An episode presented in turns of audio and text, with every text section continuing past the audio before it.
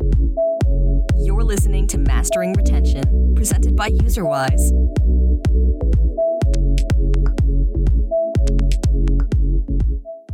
Hi, everyone, and welcome to today's episode of the Mastering Retention podcast. Uh, today, we are super excited to get to talk to Rachel Ansell. Did I say your name right, Rachel? Yes, yes, you did. All right, great. Um, yeah, Rachel, uh, tell us, how did you get into gaming? What's your story? Yeah. Uh, first, I want to say thank you so much for for hosting me on this podcast. I'm I'm really excited to be here. Um, yeah, getting into gaming. So I um, I actually have a degree in fine art. Um, I have a bachelor's of fine art in sculpture, um, and uh, for a little while, I thought I wanted to get into video game art. You know, it's it's really great stuff. Um, and I knew I was in Massachusetts and I knew that there was a mobile game um, studio near me. I mean, there are a few studios, but but one near me uh, called Disruptor Beam, um, and they had it had a kind of a an open call for interns for art interns um, slash general purpose, um, and I uh, applied. And after a, a few interviews, um, I very very luckily got it. It was for a star trek game. I actually i remember this. I i almost didn't get it. I um I remember they I was not the like number one front runner, someone else, but um, you guys know what PAX is, the Penny Arcade Expo, yep. game stuff. Um, you know, I went and they had a booth there, and myself and a few other people, I'm sure, were uh, trying to you know have some face time with with some of the the people there to kind of get a little ahead in the running of, of the internship yep, position. Yep. and um, myself included but i remember hearing later on that their frontrunner went there and was talking about how excited he was to work on the star wars game. And when they said oh no it's a star trek game he was then like very put off and was like oh i'm not i don't like that nearly as much and uh, I was like, Star Trek, great. You know, I've only seen a little bit of some of Star Trek, but I'm into it. I'll watch as much as you want. I don't care. I'll do it. And so, uh, so I got it. And, uh, you know, I'm very grateful for that because that has been the, the start of my whole career. So have you become a Trekkie over the course of working on a Star Trek game? Um, to be quite honest, absolutely. Yeah, I did. Um, my internship was a lot of just watching Star Trek and like making screenshots and notes to like make this compendium of of artifacts for their game to use. Um, so I watched a lot of Star Trek, uh, and I I really enjoyed it. And it was with a team. Almost everybody on the team was like a self-appointed Trekkie already. So going into work, people were just talking Star Trek all the time, even if it wasn't technically work related. And that that like excitement and engagement in the brand um, was was very enticing and it very much drew me in. So yeah, I um I became a Trekkie, uh, which served me while I worked on that game for four-ish years, four-ish years, maybe maybe more than that.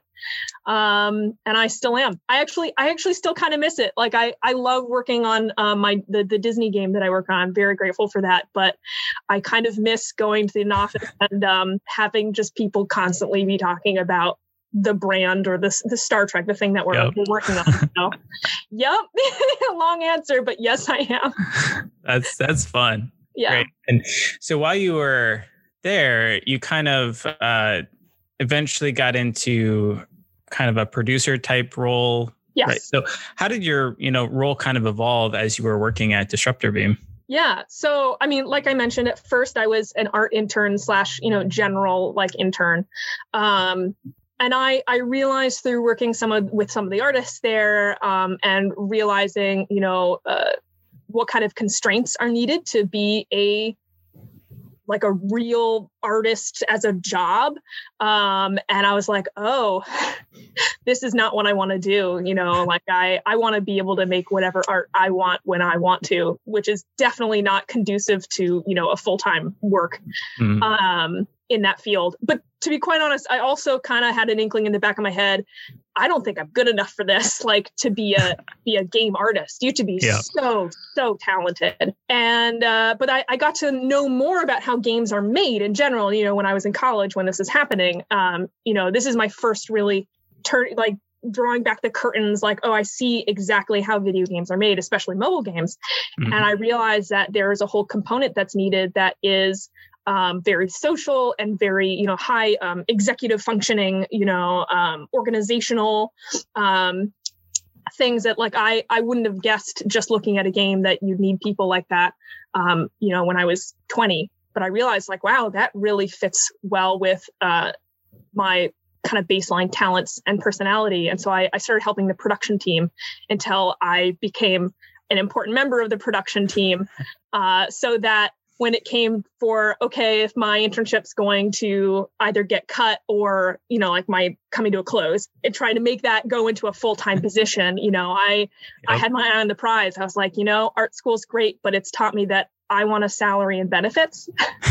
I want full-time work and um and doing production is really really fun. So uh I I wiggled my way in there until they're like, oh, we probably need her to keep doing the thing that she's been doing every day so that we don't have to do that anymore, but it needs to get done. Yeah. Yeah. That's awesome.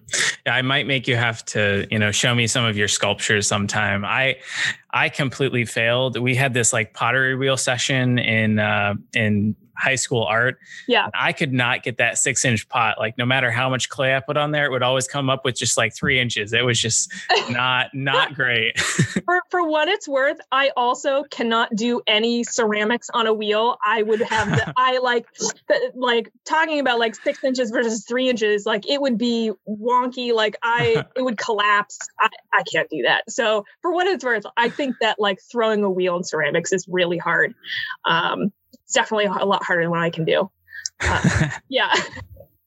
all that motion you know i'm like i'm building up from like a, a, a base um, mm-hmm. and i did mm-hmm. welding too i did like uh, larger than life um, steel figural sculptures that's cool yeah that's cool not a lot of application in a video game yeah i don't know you know you might be able to make a simulation game or something yeah cool. Yeah. So speaking of games, what games are you playing right now? Like what's what's currently, you know, occupying your time? Yeah. So um I mean there's a lot of time to occupy right now with uh with the pandemic and everything. So um there are I mean there are quite a few, but to to pick some out is I mean I know it's a few years old at this point, but Pokemon Go. I I jumped back into the Pokemon Go scene when I moved to Madison and I was back in like a city. Um, and that's been really fun. Um, it's, you know, keeps you moving, which is good because everyone needs some to breathe some outside air every every now and then. Yeah. Um, and then I just restarted playing Breath of the Wild. It's a classic, uh-huh. you know. I just I love picking stuff up off the ground. I love being like, yes, give me all these shiny objects. Um, so some like some older games. I know that like uh, Cyberpunk just came out. I haven't played that yet. Um, I'm waiting for people to like really like. I'm waiting for my colleagues to really play it and like tell me how it is before I invest. so yeah, much I, for that game.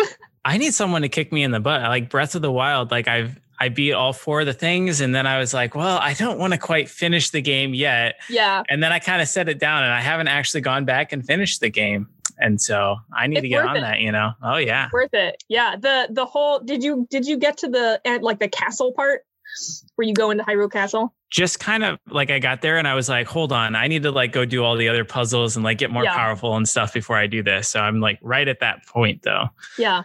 Yeah, you don't need to get more powerful. That like the Hyrule Castle is like a whole sectional puzzle of its own. That's that's worth doing.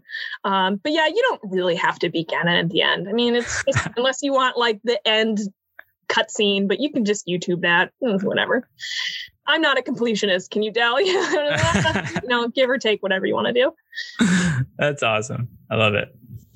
So, for people that aren't super familiar or that are kind of like new to the industry. So we talked a little bit about this idea of a producer, but yeah. like, can you lay it out to me? Like, what does a producer do? Like from day to day, like what sort of responsibilities? Why is a producer important to have on the team? Yeah, absolutely. And to be quite honest, this is a question that a lot of people within the industry ask themselves and their companies as well. And there are some companies who are, I mean, I don't want to say anti-producer, it's not the exact mentality, but um, you know, I'm pretty sure um, you know, Valve is famous for not having producers.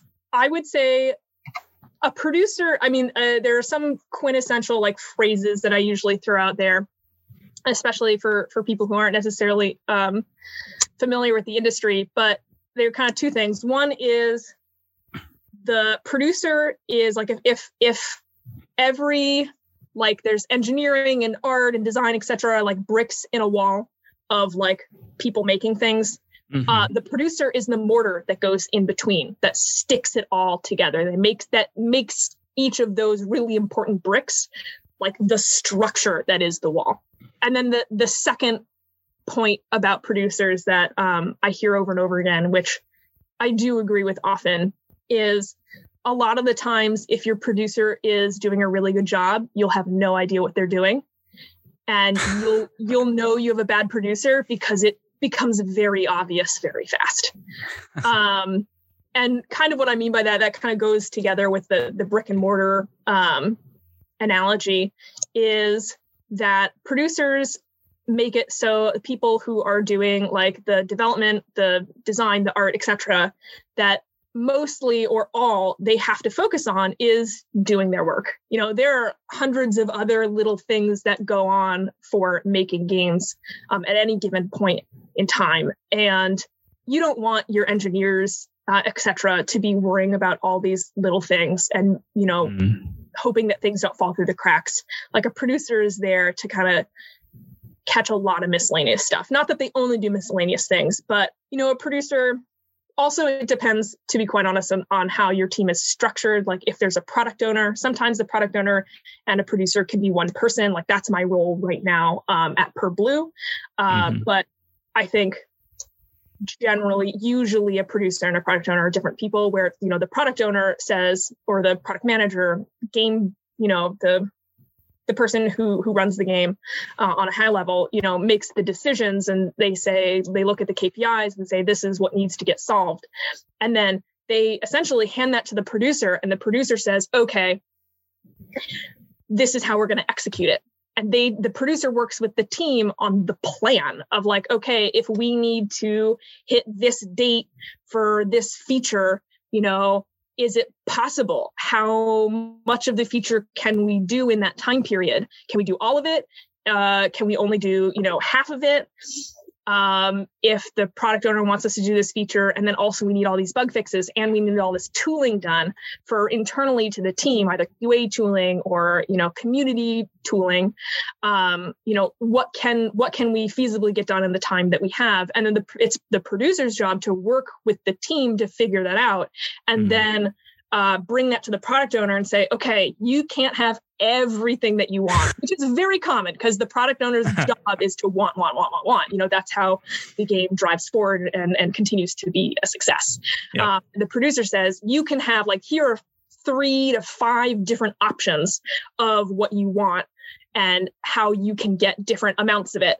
Um, Mm. which which one looks best to you you know or this is the one i recommend because um and so there's a lot of like negotiation that happens with the producer and the product owner so that the people doing the work don't have to deal with that you know they can make their recommendations and they of course have their input and what they think that we should do but it's often on the producer then to um, advocate for the team and part of the mm. producer's job is making sure that the team doesn't get burned out isn't crunching or if those things do come to pass like it's it's uh yeah it's, it's like a it's a hard conversation. Uh, but it's it's mm-hmm. technically it's the producer's job to make sure that they work with the product owner or the execs or you know depends on structure of the company um, so that they shield the team um, from from that kind of mismanagement.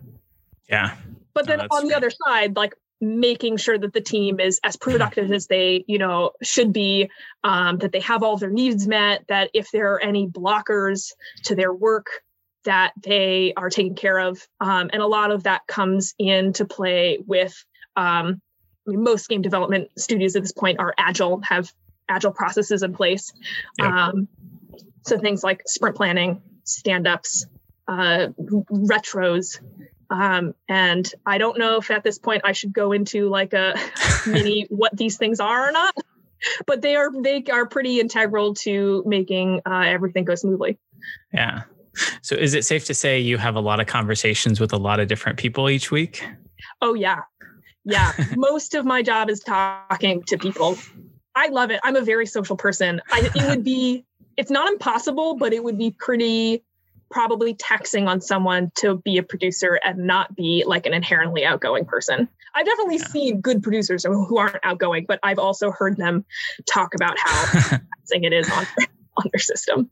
Yeah, that makes sense. Yeah. So, you know, uh, a pretty common theme these days in game development is the idea of data driven game development. So, as a producer, uh, how does data, you know, come into anything, especially when you're thinking about like planning features or, hey, we can only have three of these 20 things you want to do. Like, how do you effectively figure out what are the three things that one, the team is capable of doing and is likely to have the best outcome for the game? Right, absolutely. So it sometimes depends on the role of the producer on that particular team. Some producers, like when I was a younger producer, you know, just less experienced, um, I wouldn't really understand many like a lot of what goes on behind like the data. So i would that would be up to the product owner or product managers to give that input of what's going to be the most impactful and that would be threaded into then the recommendation.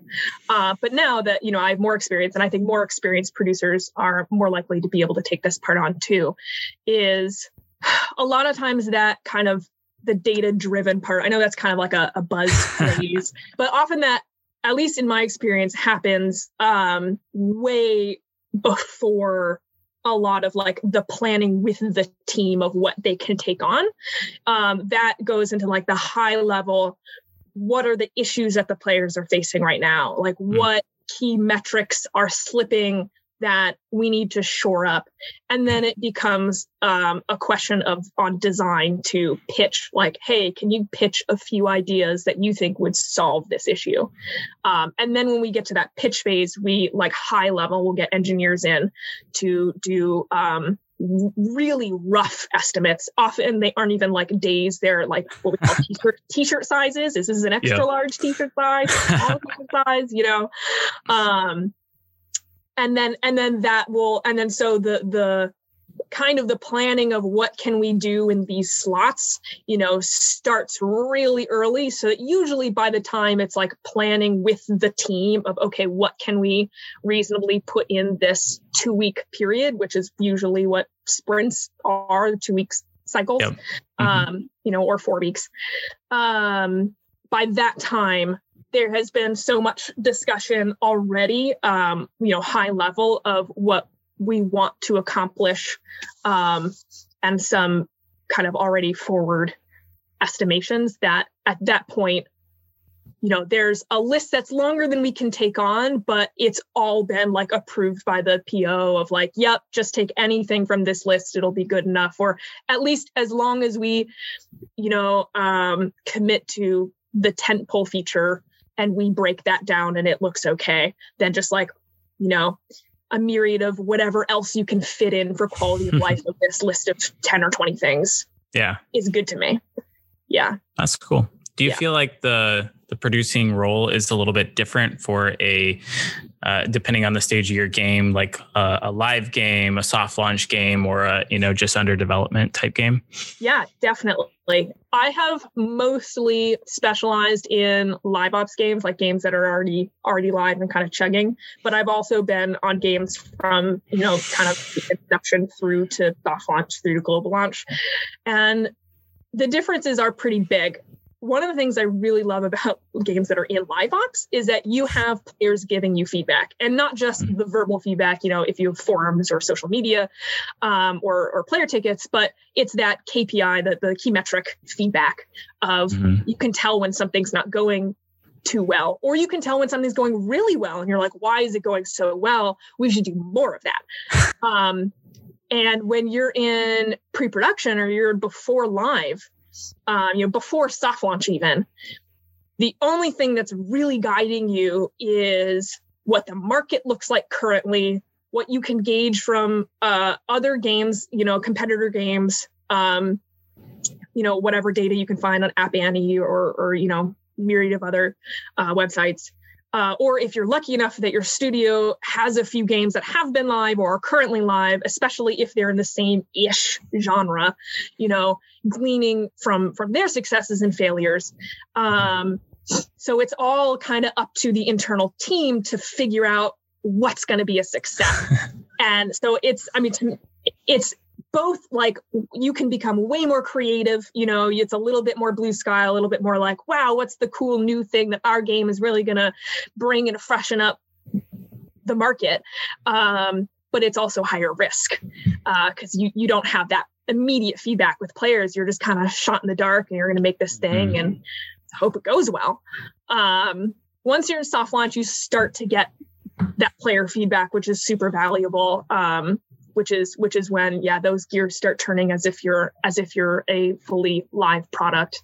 But um yeah being being in production in pre global launch and especially pre soft launch can be very difficult to do the negotiation of like what are we going to build in the time we have with the product owner because you have so like less or fewer whatever's grammatically correct there um, data points to say we think this is safer or we think this is going to be more successful and therefore this is gonna we want to do this. Instead it's like how many shots can we take? Um, mm. so that we we can hopefully make a the most successful game that we can. Yeah. What is the ultimate kpi like if you had to pick one to track yeah. which one would it be and why? yeah, um, ltv lifetime value. Yeah definitely. Um you know ultimately it's it's how much money are your players spending in your game and how much money are people is people racking up over over their time in the game. And then you know keeping track of those players and if they've churned or not. Um, making sure that players spend money and then they're retaining you know so that they're continuing to spend money and continuing to be engaged in your game. Um, players I mean, it depends on the kind of game you're making. So I, I don't want to make too broad a statement, but but in, in, my experience, at least, especially in like the RPG genre and the strategy genre, genres, that you're going to have a lot more success out of players who are really invested in your game and you know hmm. continue to spend money over periods of time than players who just come in spend a dollar and then leave though of course there are lots of use for that as well um, but yeah, creating that like healthy community of people who are engaged and spending is, yeah. is re- really important. Yeah, it's close. I've I've heard uh, others argue that uh, payer reconversion is an even more important metric than LTV, but in, in many ways, I could say that they kind of tie together. But the idea behind theirs is that, well, in order for you to get a payer reconversion, you still have to have the players retained and spending has to be so much fun and like you know so good that like i'm going to do it again and again yeah. and you know stick around and be invested in the game basically yeah. which i think ultimately can contribute to the ltv so ltv is, is definitely a fair one. Yeah. I like it. Yeah they're definitely very close very related. Um yeah. Yeah I, I, I mean i can't argue with that either you know it makes spending so fun that you're gonna come back and read and and keep doing it you know, even if you like leave the game for a few weeks. Usually, if a player has been gone for a week, especially two weeks, you know, the chances of them coming back are very low. so yeah, if it's if they come back after that and then spend again, and it's really funny as you said that, I was like doing mental inventory. I was like, I did that in Pokemon Go. I am I am one of their data points for that. Yeah.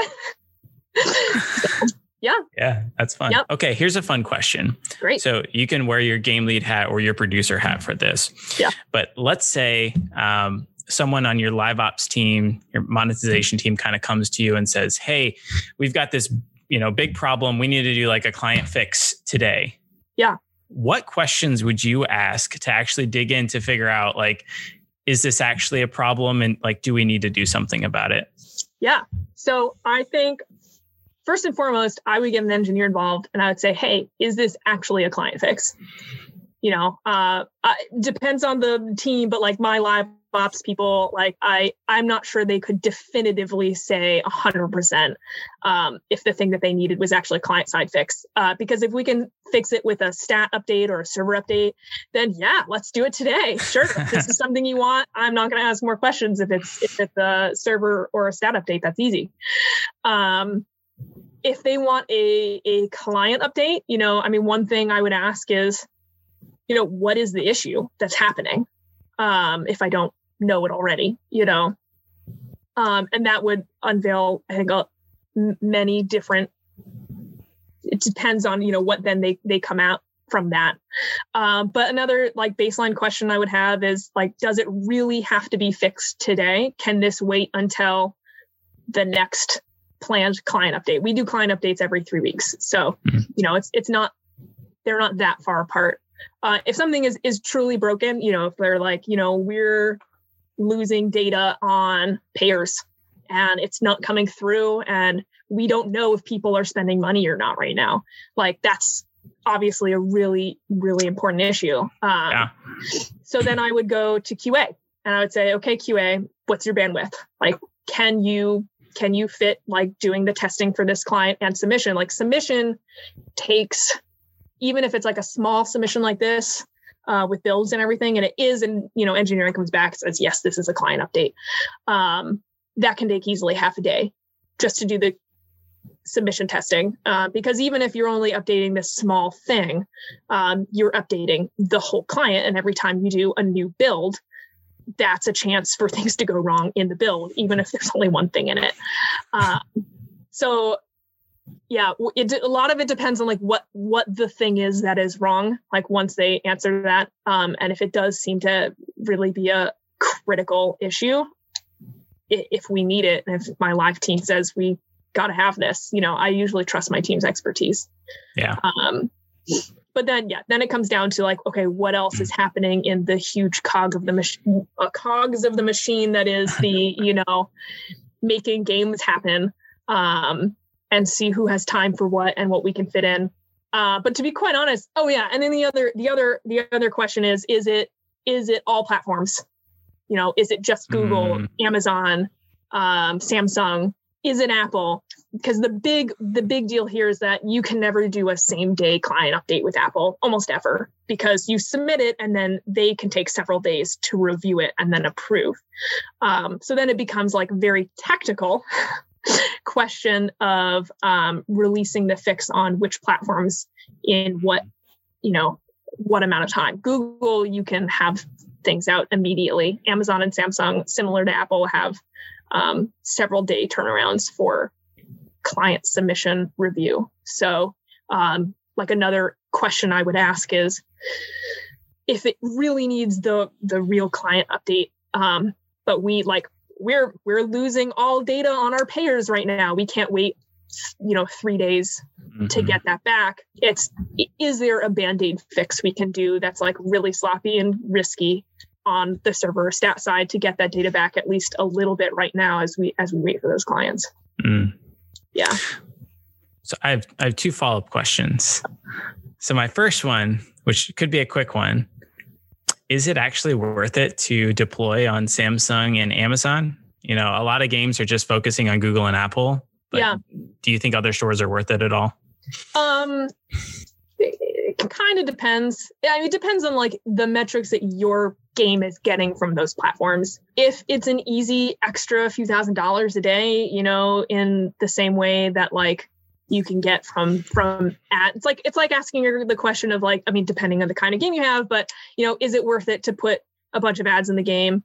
You know, if you're only going to get a few thousand dollars, like at most, maybe like $15,000 a day from it, you know, at most. Uh, but more likely it's like a thousand dollars, three thousand dollars, you know, somewhere more in that range, even if you're a pretty successful game, then you know, it's like, yeah, it is worth it. Um, there are a lot of different l- levers and knobs that you can use. Like, you know, if Amazon and Samsung don't get approved clients as fast as Apple and Google do, and your release is on scheduled to be Wednesday, you know, and you get Apple approved by then, and Samsung and Amazon haven't, you don't have to wait for them. you know you can release and just have a game that's down for those players. You know it's not that many players um, for for that day. It's not a best practice. It's not a great experience for those players but you know if it's between waiting for the update for 95 99% of your player base where you know they're waiting for that update in order to spend money because that's you know how that cycle works you know waiting an extra day or maybe two or maybe three versus like shutting out a small handful of people. You know so like there's there's weighing that you can do depending on if like there are issues that come up that you have to like balance the needs of amazon and samsung versus everyone else but it's not that much more work so, I mean, I I think it's been worth it personally. Yeah. I like it. Okay, so one thing that you said at the beginning of my question, you know, yeah. where you said, okay, well, I want to get an engineer to really understand is this actually a client fix? Yeah. How important do you think it is to be able to change things in the server? And like, what is your recommended mantra of designing a game such that you do have control in the server versus client? Oh, fixes? yeah, definitely. So we I 100% this is something that um, w- we have talked about and walked through in the Disney Heroes game the past you know it's been two plus years that the game has been live. So originally almost everything was only configurable on um, the client. I mean we, we, had server and stat you know um, maneuverability but at a certain point um, after clients were releasing and there were like really small bugs that were coming out that felt like, you know, they weren't really worth a client update on their own, but it kind of sucks that they happened.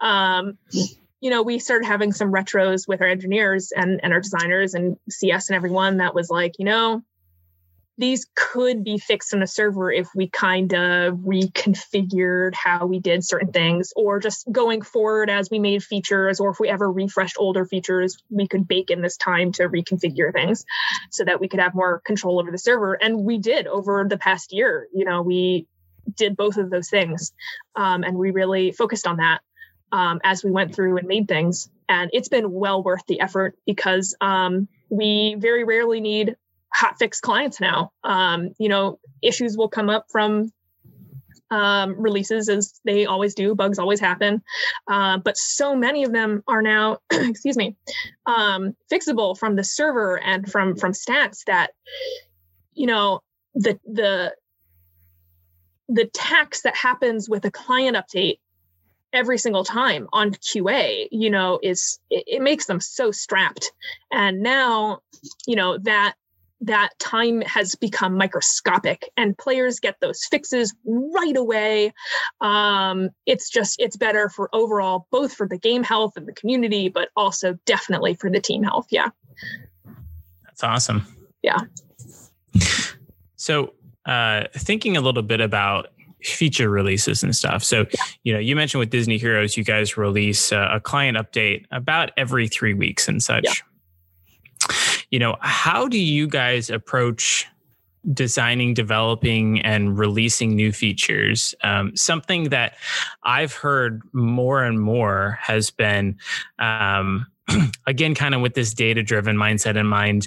Um, you know, rather than just developing a new feature and releasing it, can we, you know, come up with an idea uh, for a feature and mm-hmm. release it as an event? Um, you know get some data back on it see our players willing to engage in it and stuff? And yeah. you know okay if it is well let's fix the stuff with the data we have and then release it fully as a feature. Yeah. is that something you've ever done or you know do you take a different approach? Yeah and not that exact thing but definitely that mindset. There i mean there's two different things here. One is uh, for features or there's others that's for like uh things that like li- our live ops wants to do um uh or or you know like our yeah, the that kind of team is um, we do. There's definitely a lot of I think experimentation that you can do, um, whether that's A/B testing or if your game has different servers that you know there there are pros and cons to having multiple servers for a game for sure uh, but one of the big pros is you can release an experiment you know on one server and then whether that's um, like a live ops live ops experiment or a whole new feature we definitely do this for all of our n- new large feature development is we release it on um, our server one which has you know all of our oldest players on it you know it's a large chunk of them have been with us since beta they really love our game and they'll give us really honest um, and valuable feedback on our, on our features. And um, at this point, they have come to expect that they get stuff first so that they can tear it apart. And then we will take that feedback and then we'll do rounds of development with it in that server or i mean it's not always server one but you know yeah. in the the the that one place um uh, before we then release it live to everybody and i mean if someone wanted to go and create a new account into that server and then play around with that before their main server had it, they of course are free to do that. Um, but that way, yes, it's it's reduces the risk of releasing something that is not going to go over well because um, you can never really know until it's in players' hands. Um, so yeah, yeah, definitely like releasing it as you know an event or a one-time thing to then get data on it before rolling it out entirely or deciding hey this is not worth it we're not going to do it you know we always bake in like a like an off switch like a okay we're going to shut this down now if it's like a whole new feature you know or or like a redesign of a feature.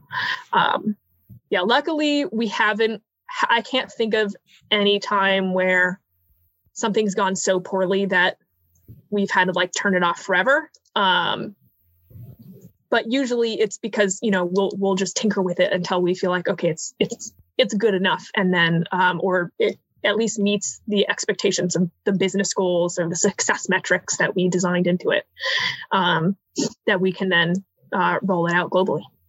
Yeah. Do you guys always have like a metric or goal that you're going with the feature? Like you know do is sometimes it engagement or monetization or like how do you guys you know orient that? Yeah definitely. So this kind of goes back to i think something we were saying a little earlier, or that I mentioned a little, excuse me, a little earlier, where the data driven part happens way early in the process of the development of features in the game. And that's, um, you know, it, it, it kind of can happen one of two ways. One is, you know, my my designer or my head of live ops will come to me, or I'll have an idea. You know, I'm playing the game and I think, okay, this is clearly an issue. Like players need to solve for this thing, or the game is missing X, and then they'll they'll pitch to me a, their idea, and they'll and but then it'll come up with, and this is why we need this because these metrics are suffering. And so then if like that kind of sways me or i'm like yeah okay i can i can see that then we go into like the slightly more formalized process of like okay before this is actually assigned out to a designer to to um design, uh, we come up with the business goals of like, okay, this is, yeah, it can be monetization, but usually it's not so flat. It's like this game just needs to monetize. It has to be really targeted because are you monetizing new users? Are you monetizing old users? Are you kind of going back to like are you trying to are we trying to re-engage the monetization of players who used to pay and then stopped you know mm-hmm. there are so many little um, sections of players that you can target and if you target too broadly you're never going to hit you're never going to hit your metrics because one feature can't move like a huge needle pretty much at all. Um, you know so it needs to have really tuned expectations of what is this what is this change trying to solve exactly? Mm-hmm. and usually there are a few different ones. Um, and then that will feed into success metrics. Um, and and that then feeds into like when the feature is released um, that we then that's what we check back in on of, of those of those dials. Because if we also don't have those dials like pre-set in our minds of this is what it's supposed to do then you know i've seen this. This happens occasionally is that when we go back to review the release review the features that's you know that's gone out we're like okay how do we know it, it how do we know that it did well? How do we know that it succeeded? And if we don't have those it's like oh i guess we don't. Or like I can figure out off the top of my head what I would hope to see. But like if that wasn't baked into the vision of the design, then you know that can be kind of unfair. You know, like, oh, this didn't succeed because it didn't meet the expectations that I just made up right now after it's in the game. Does that yeah. make sense? No, totally makes sense. And yeah. and I, I, think without those things, it would be near impossible. Uh, you could say, well, do do my players respond well to this? But you're not actually tracking to see like, is it accomplishing that specific thing that I designed it for? Right, um, right. And you can see you can have you know false negatives, but you can also have false false positives. You can say, well, you know, this metric moved and that thing had gone out since then, so clearly these two are paired. Um, but you know, that's that is a fallacy. That can be wrong. You don't actually know, you know. So but of course, that can come up even if you did try to specifically target that. Data is so great. I mean, data is great, but it's um, yeah, it's it's often not not clear cut. So trying to make it as clear cut as you can possibly make it ahead of time will really help your efforts in the long run. Oh yeah, testing is fun. I remember one time we were running an experiment and just just for kicks, we were like, let's have a second baseline control group just to see how it was. And and then we got the results back and the the control group was like down nearly like 10% from our original baseline control oh, group. Oh, no. and, and, we were like, okay, well, we got to let this run a lot longer because yeah. even though it seems statistically significant, it's like we got to get these back, you know, in line with each other. So it's yeah. it's always fun when you see things like that. Oh yeah. So, uh, Rachel. Yes.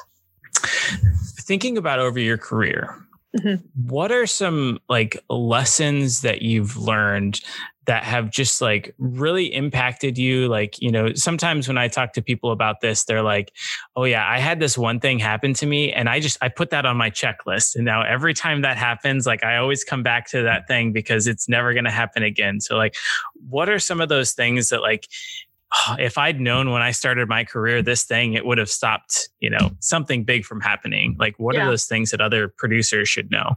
Yeah. Man, um, so many things.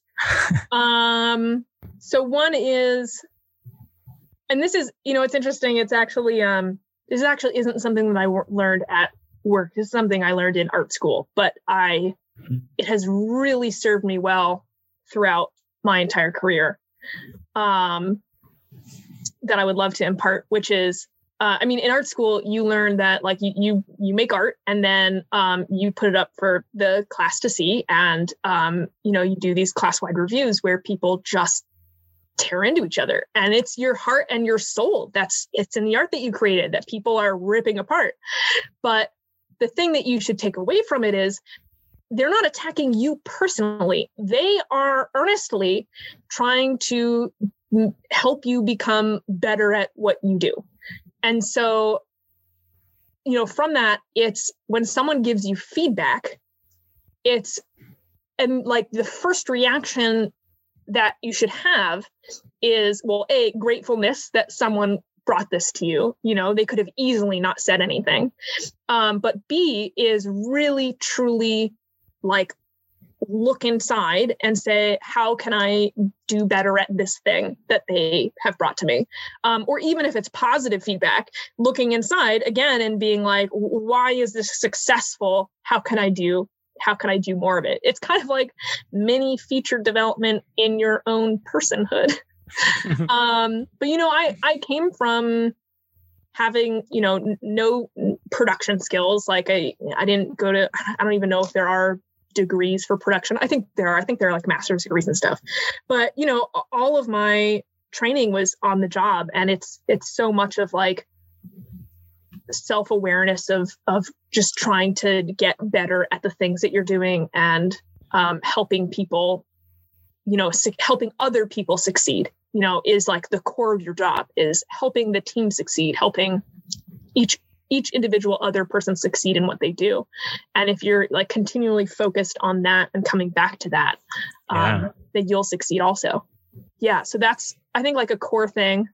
Another thing that i think is a little and like a little bit of an antithesis to like a if you have a good producer you don't know what they do. I i, I kind of don't like that in that like i think everybody should be appreciated for the work that they do. And i don't think that like producers should be relegated to being invisible uh, because it, it always like I, I there's so many conversations that i have not in my current job but like you know eh, on the internet or you know within in a gdc etc with other game developers of people who then because our work is often so invisible or like we hide it in a way. You know we we never reveal what we're really doing. Um it's it's not you can't like play with it in the way that you can play with a feature that somebody engineered and had UI UX for and art for. Um is that yeah people there are a lot of people who don't understand what the value is. Um, and i think that their teams and and studios will suffer for that um, and if you don't see the value in it or don't understand the value in it then you don't know how to value like evaluate someone who's doing the job like for an interview. Yeah. um, like will they actually be good at this job? Um, so one of the things that I try to do is, you know, I try to call out when I do stuff, you know, and it's not like an egoistic, I'm doing work, but it's like this kind of slight, really subtle, like education of this this is the thing like this is the work i'm doing to support the team so that they can have visibility into it so that people understand like ah this is this is the value that's being brought visibly. Um, so that then like when they go to other studios and then they have to interview producers like they know what they're looking for. And so that someone can't like bs their way into a job because they're really charismatic. But they are actually kind of awful when it comes to like the really important things of being a producer. Yeah. That's great. Those are those are really great insights. I like that a lot. Okay, so in our last minutes, I'm gonna shift gears just a little bit to think yeah. a little bit about live ops. Yeah. So, um, you know, with your experience running live games, mm-hmm. um, have you been involved in like actually planning live op calendars on like cadences of events and things like that? Yes. Yes, I have. So, what type yeah. of balance of events, you know, do you try to add in so that you get the right engagement and monetization, but you're also not burning out your players? Because I think you can, you know, add a bunch of high monetization type oh, events, yeah. but if you do too many too fast, like your players are just burnt oh, yeah, out and they, super yeah. mad. Yeah. Yeah.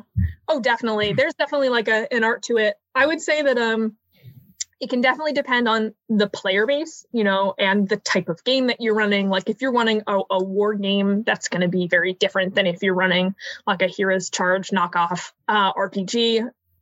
yeah, I mean, it, it, that's going to be like one of the most important parts of like if you're just starting up your live ops and your your event running for a game of figuring that out. But like if you have someone from another studio who has been on another successful game of a similar type like they can help out. So like if i were to you know if i were suddenly found myself i'm in a new studio in a new team um you know and and no one else has made a you know a game live for I don't know. This is probably not going to happen. This hypothetical situation, but let's just say you know, um, then you know I would first take you know what I know, which is yeah that that schedule of being like okay, you should probably do a monetization event like no more than say like once a month or really it's like once every four weeks you know occasionally that will mean twice in a month and then like intersperse like have these different engagement types of events or events that that players have um, they like more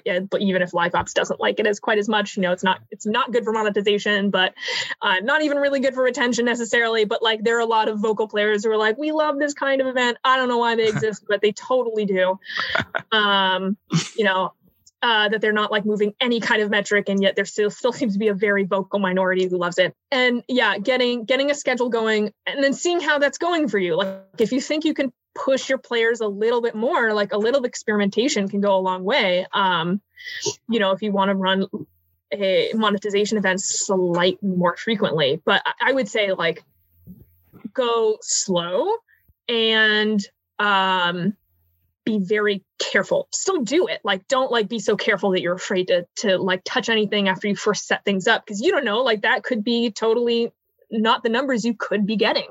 Um but yeah like you said if you're just like well we want to push them a little more so we're going to do two in a row i'm like mm, probably don't do that. Like you know um, there there's going to be trough periods after you squeeze people for money where they're going to be uh, less willing to to spend again for a period of time and then if after that you after that you know you you go right back into kind of like squeeze mode they're gonna feel it way harder than the first time and and it's going to hit player sentiment, which ultimately hits player retention and and churn and, and payer rates. Mm-hmm. So, like, just do it carefully and slowly, and eventually you will find the right cadence for your game.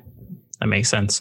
So for people that are like brand new to live ops, and I know that a lot of games are just starting to get into it amazingly, yeah. um, you know, what does a monetization event like what could it look like and maybe like what could an engagement event look like if if i'm just trying to wrap my head around like what is this thing yeah yeah for sure so i mean most games nowadays have you know a few different kinds of currency um, some that you collect for free as you play the game. You know, that's usually like gold. And then some that you accrue much less frequently through the game or not at all. And, you know, the main way you get it is through buying bundles. And that's, let's say, diamonds. It's usually gold and diamonds. And, you know, a, a monetization feature or not feature, monetization event or like a contest, you know, would look like you I mean, you have rewards for players, which are different things that you think players are going to want, whether that's, you know, characters or items or, you know, whatever your game does. Um, and you want a main way of getting points in that event, you know, or that that contest is like I'm going to say contest, you know, a weekend contest, let's say.